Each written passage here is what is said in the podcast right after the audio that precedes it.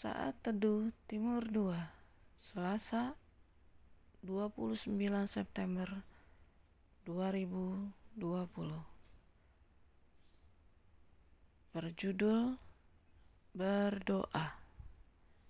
Pembacaan Alkitab terambil dari Lukas 6 ayat 12 Pada waktu itu pergilah Yesus ke bukit untuk berdoa dan semalam-malaman ia berdoa kepada Allah.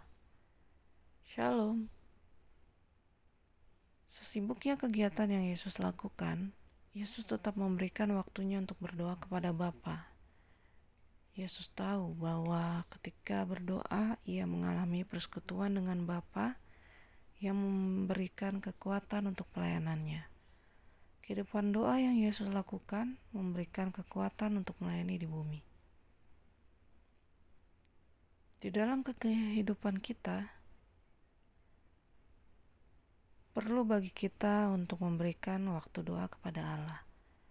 Waktu di mana kita bisa bercerita kepada Allah segala sesuatu yang kita alami atau segala sesuatu yang menjadi kecemasan, pengharapan, atau berdoa buat orang lain.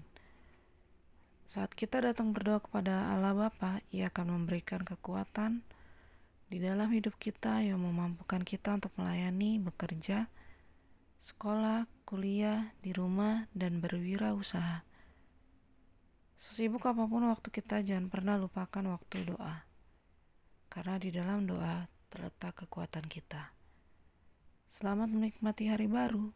Tuhan Yesus memberkati.